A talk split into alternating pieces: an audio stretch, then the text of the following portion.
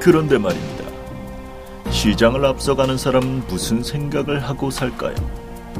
어떻게 시장을 앞서가는 그런 생각을 할 수 있을까요? 주식빵집에 그 해답이 있을까 말까 있을까 말까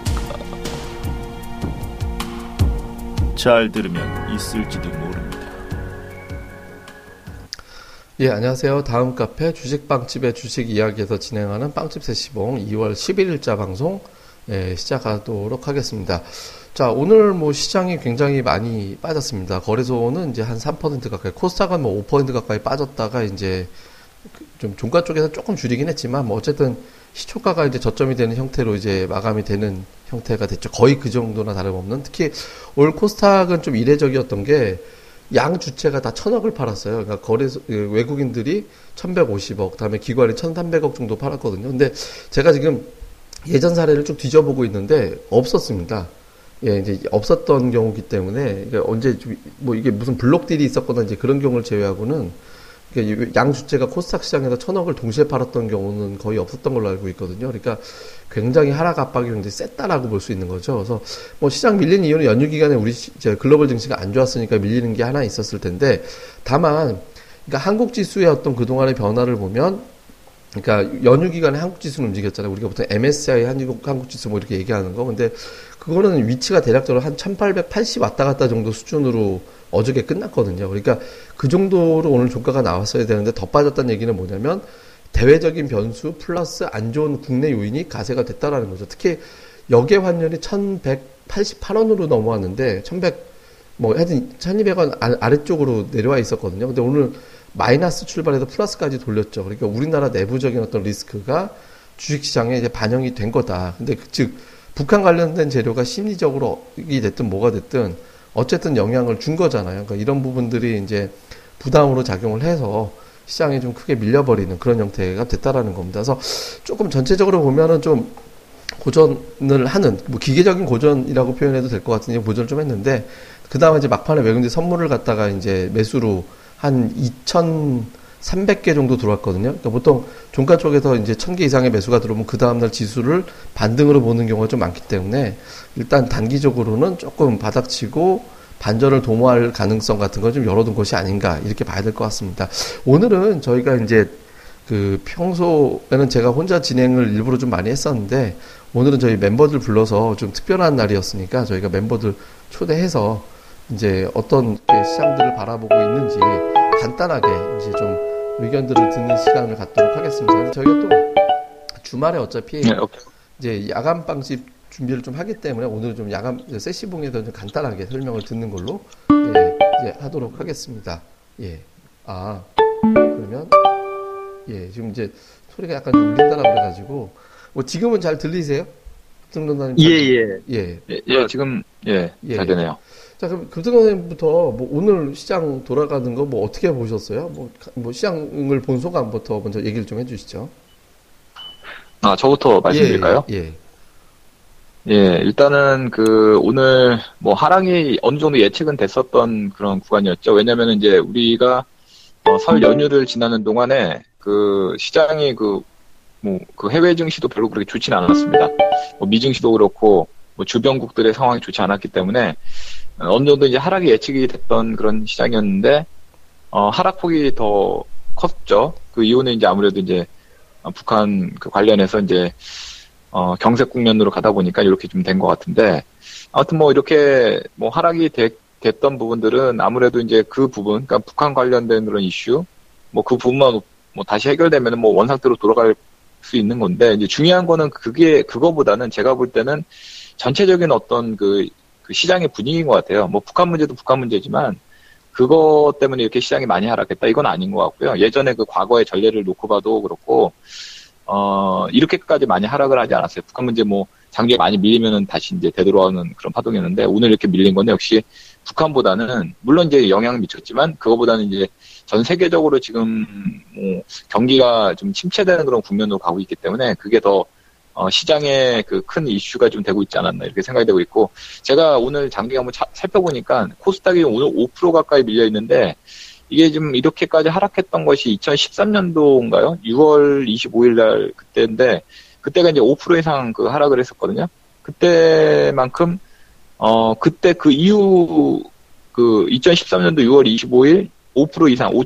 정확하게 보면 종가 기준상 5.44% 하락인데 그 이후에 최대 하락폭입니다. 지금까지 보면은 그러니까 지금 뭐 한 3년 이상 만에 지금 큰 폭의 하락을 좀 기록을 했거든요. 개파락으로. 그래서 어, 오늘 이렇게 하락이 좀 크게 나왔다는 거는 이제 앞으로도 좀 시장이 좀 약해질 수밖에 없는 그런 흐름이고 여기에 이제 빠르게 좀 회복되기 위해서는 뭔가 이제 이걸 되돌릴 수 있을 만한 뭐 그런 게 필요한데 지금으로서는 아직 미지수죠. 뭐 미국 시장이나 뭐 중국 시장 뭐 이런 시장이 좀 뭔가 살아나는 어떤 계기가 나와줘야 되는데 아직까지는 뭐 이렇다 할 뭐 그런 것들이 보이지는 않고 있습니다. 이게 좀 가장 그 큰 악재가 아닌가 이렇게 좀 생각이 되고 있습니다. 예, 어쨌든 이제 단기적으로 북한 이슈뿐만 아니라 이제 조금 시장이 굉장히 좀 그 경기 침체라든가 이런 것들 때문에 심리적으로도 좀 무너진 것 같다 이렇게 의견 주신 것 같은데요. 코스닥 얘기 나온 김에 좀 불사주님 한번 좀 얘기 좀 들어봐야 될 것 같은데 오늘 코스닥이 특이한 게 외국인 기관이 양쪽에다 천억을 팔았어요. 근데 제가 아까 쭉 사례 뒤져본 바로는 양 주체가 천억 판 적이 없었거든요. 그러니까 코스닥 시장의 어떤 대거 자금의 이탈 이런 것들이 시작되면서 이제 그동안에 상대적으로 강했던 코스닥 시장이 오히려 이제 무너지고 거래소 쪽으로 좀 뭐 그나마 좀 힘이 좀 넘어오는 이런 형태? 약간 좀 그런 자금의 이동이 되는 게 아닌가 뭐 이런 어떤 시각도 좀 있는 것 같거든요. 아 지금 저 저 그 누구야 저 불사조님이 지금 잠깐 얘기하기 어렵다라고 하니까 뭐 계속해서 이제 급등전도사님하고 얘기를 해야 될 것 같은데 그 어쨌든 이렇게 돼서 이제 코스닥 시장 쪽에서 거래소 쪽으로 힘의 균형이 좀 넘어간다는 표현이 맞는지 모르겠는데 사실상 코스닥 시장이 큰 어떤 버티는 힘이 소진돼서 이제는 좀 코스닥 접근하기가 좀 어렵게 될 것 같다 이렇게 보는 시각도 있을 것 같아요. 그래서 당분간 코스닥 매매를 좀 자제하자라는 의견이 있을 것 같은데 좀 어떻게 보이세요? 네, 제가 볼 때는 지금 뭐 1월달 그러니까 올해 들어서면서부터 좀 계속 장이 어렵거든요. 예. 그러니까 뭐 지수가 많이 빠져서라기보다는 그동안에 보면 우리나라 지수가 좀 다른 주변국들에 비해서 견조한 편이었습니다. 특히 코스닥 보면은 어 1월 달 시장 보면은 뭐 박스권 형태로 별로 그렇게 많이 빠지거나 그러지는 않았어요. 근데 체감적으로 우리가 느끼기에는 상당히 어려운 장이었구나라는 느낌이 있거든요. 근데 오늘은 뭐 당연히 좀 많이 빠지면서 진짜 어려웠고요. 근데 그 시각적으로 봤을 때 그렇게 어려운 장은 아닐 것 같은 느낌인데 체감적으로는 상당히 어려웠던 장이 지금 1월 달부터 지금 현재까지 지금 2월 이제 중순으로 가고 있는데 지금까지도 계속 어려운 장이 연출되고 있습니다. 이게 아까도 말씀드렸지만 어떤 그 분위기 싸움이거든요, 시장에서. 시장이 하락을 기록하고 있어도 어떤 그 테마라든지 그 소유 중소형주가 이끄는 그런 장세에서는 장세에서는 그 개인 투자자들이 돈을 벌기가 좀 쉽습니다. 근데 지금은 그런 장이 아니거든요. 그러니까 어떤 어, 테, 뭐 테마 그동안에 뭐 테마들 줄도 있었지만 그 테마주 중에 중심되는 몇몇 종목 제외하고는 나머지 종목들은 그렇게 힘이 강해지도 않았었고 뭐 그러다 보니까 심리적인 문제가 지금 가장 많이 좀 어떻게 좀 잘 안 되는 것 같아요. 그래서 이 부분들이 많이 좀 해소가 돼줘야지만 어, 시장이 좀 제대로 바로선 그런 형태로 좀 진행이 되지 않을까 이런 좀 생각을 갖고 있습니다. 예, 그럼 이번엔 밸류아이님 접속돼 있는 거죠? 소리 들리시나요? 아, 또 밸류아이님도 소리가 안 들리는 것 같네요.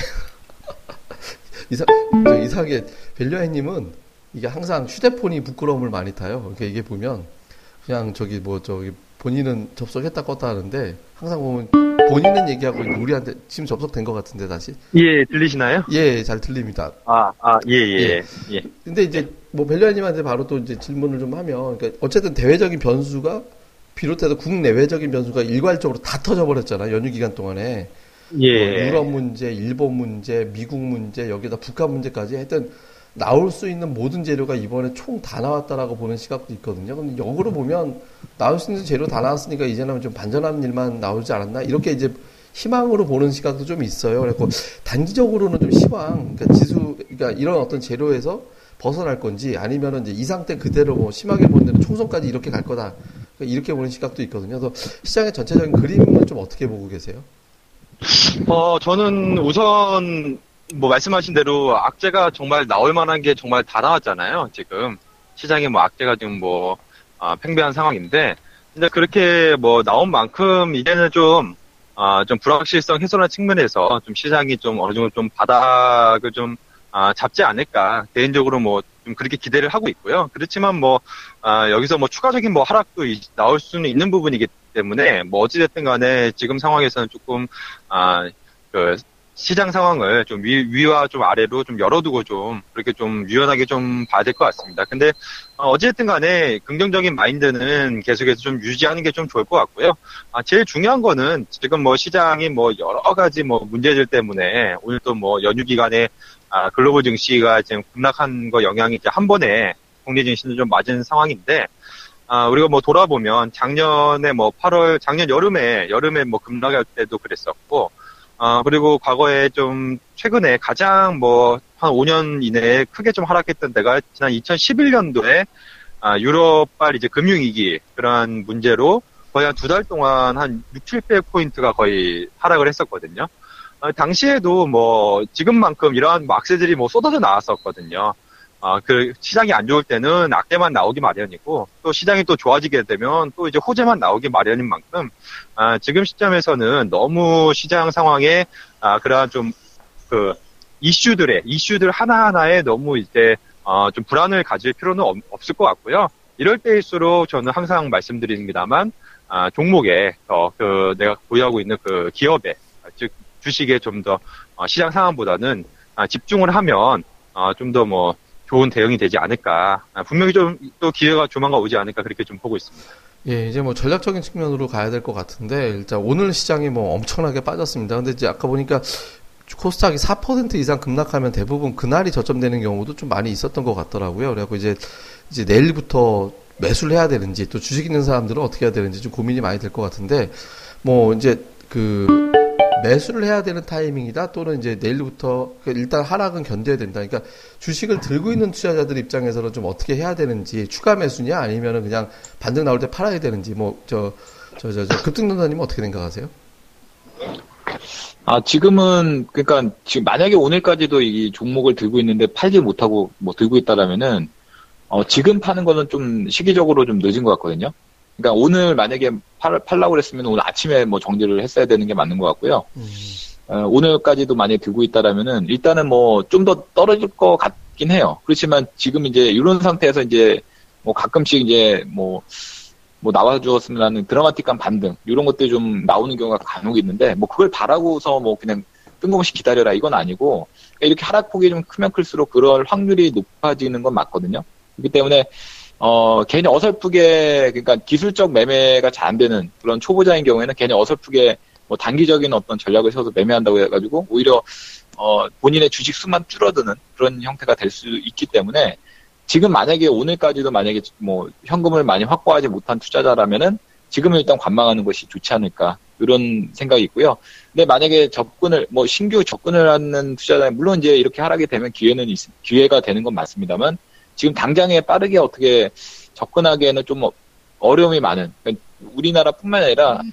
대외적인 변수가 저는 아까도 뭐 더 크다고 말씀드렸거든요. 그러니까 이런 부분들이 좀 어느 정도 해소가 돼야 되는데 뭐 거기다 이제 우리나라 변수까지 물론 있지만 이게 좀 뭔가 해결 국면으로 가기 전까지는 좀 조심스러운 그런 대응이 좀 필요하지 않나 이런 의견입니다. 예, 일단 일단은 조금 뭐 투매에 동참할 때는 아니다라는 쪽으로 일단 말씀해 주신 것 같네요.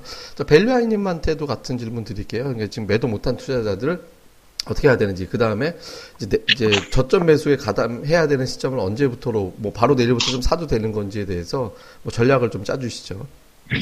네, 우선 전략이 세 가지로 좀 압축이 될 것 같아요. 예. 간단하게 예. 말씀드리면 어, 결국에는 그러니까 요즘 이러한 좀 하락장, 그러니까 폭락장이 나왔을 때는 이제 세 가지 전략이 나올 수가 있는데 첫 번째로 그러니까 매도를 할 것이냐, 그러니까 손절을 할 것이냐, 그 다음에 어, 두 번째로 이제 그냥 이제 관망할 것이냐, 그냥 보유한 것 그대로 포트 그대로 유지할 것이냐, 그리고 마지막으로 세 번째로는 어, 추가적으로 이제 또 그러니까 뭐 매수를 할 것이냐, 뭐 물타기라고도 뭐 할 수가 있겠죠.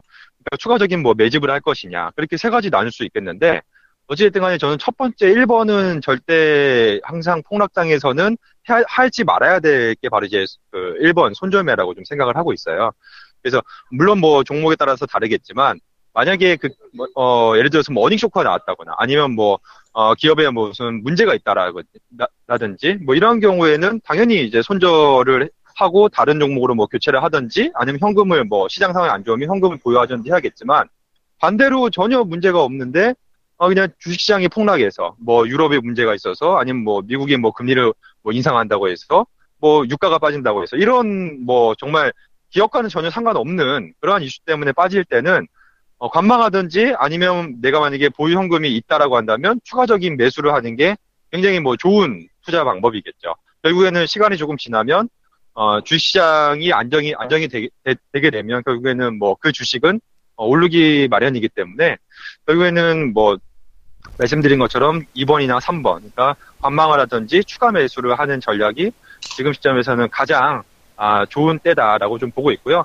어, 어떻게 보면 현금이 있으신 분들께서라면 지금이 좋은 좀 매수의 또 찬스라고 좀 볼 수가 있겠죠. 왜냐하면 아, 한마디로 말해서 바겐세일 기간이니까. 근데 이제 중요한 거는 아, 이렇게 좀 많이 하락할 때는 결국에는 어떤 좋은 기업을 사느냐. 만약에 좀 fundamental이 좀 좋지 못한 기업은 아, 이렇게 하락장에서는 오히려 상대적으로 더 크게 이제 장기간 좀 하락할 가능성도 있고 만약에 버블이 많이 꼈던 주식은 또 크게 빠질 가능성도 있기 때문에 아, 이렇게 좀 하락장일수록 어, 펀더멘탈이 튼튼하고 뭐 실적이 좋고 이러한 기업들을 어, 매수하는 게 어, 좋지 않을까 오히려 좀 기회가 되지 않을까 뭐 그렇게 생각을 하고 있습니다.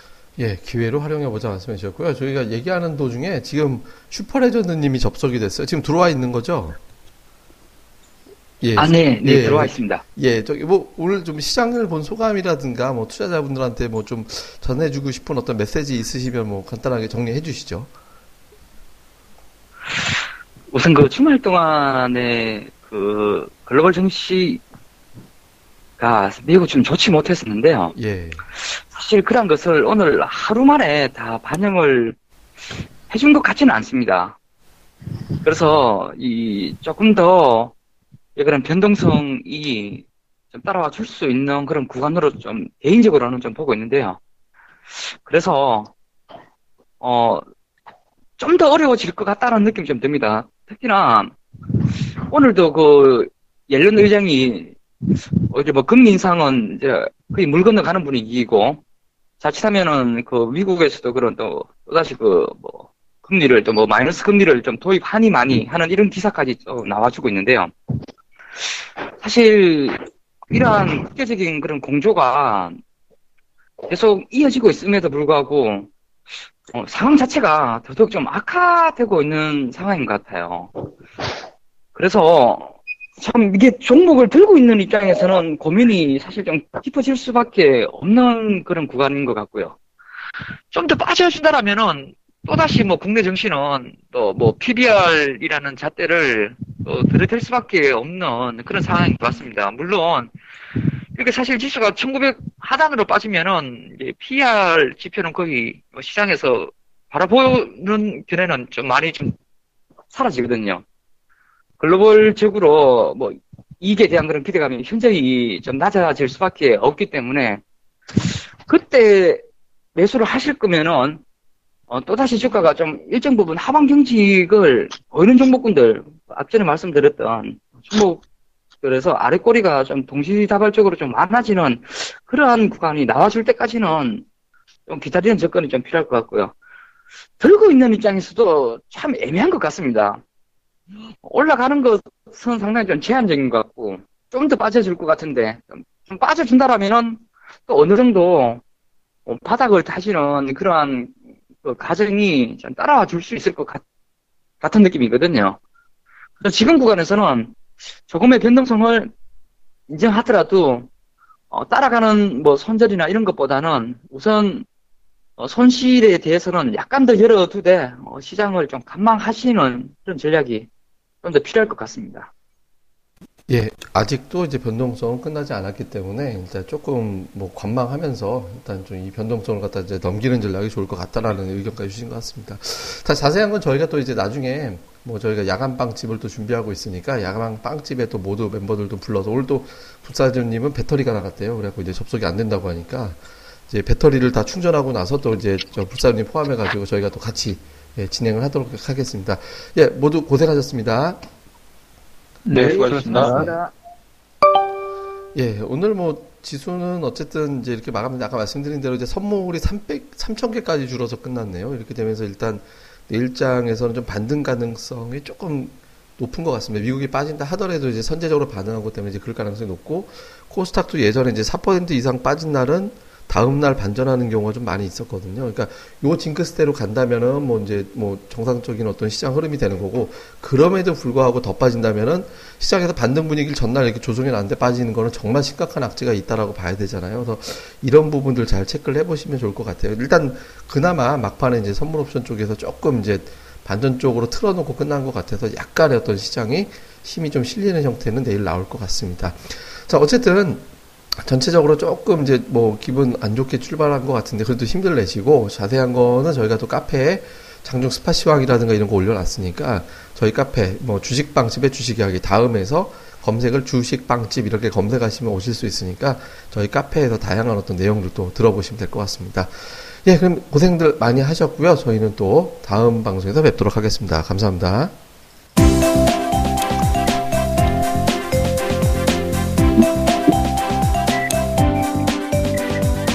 아, 안녕하세요. 주식방집 운영자 불사조입니다. 주식 투자하기 참 답답하시죠? 어, 공부하자니 배울 곳이 마땅치 않고 또 여기저기 이상한 광고에 혹해서 가입했다가 낭패만 당하고 이런 답답한 투자자분들을 위해 저희가 VIP 빵집을 열었습니다. 어, 실전 투자대 1위 출신의 공략들 발급법, 차트 전문가의 매매 극소, 시황 전문가의 쉽게 이해되는 오늘장 브리핑, 그리고 저희 멤버가 직접 탐방해서 알아낸 다양한 기업 정보를 정리해 드립니다.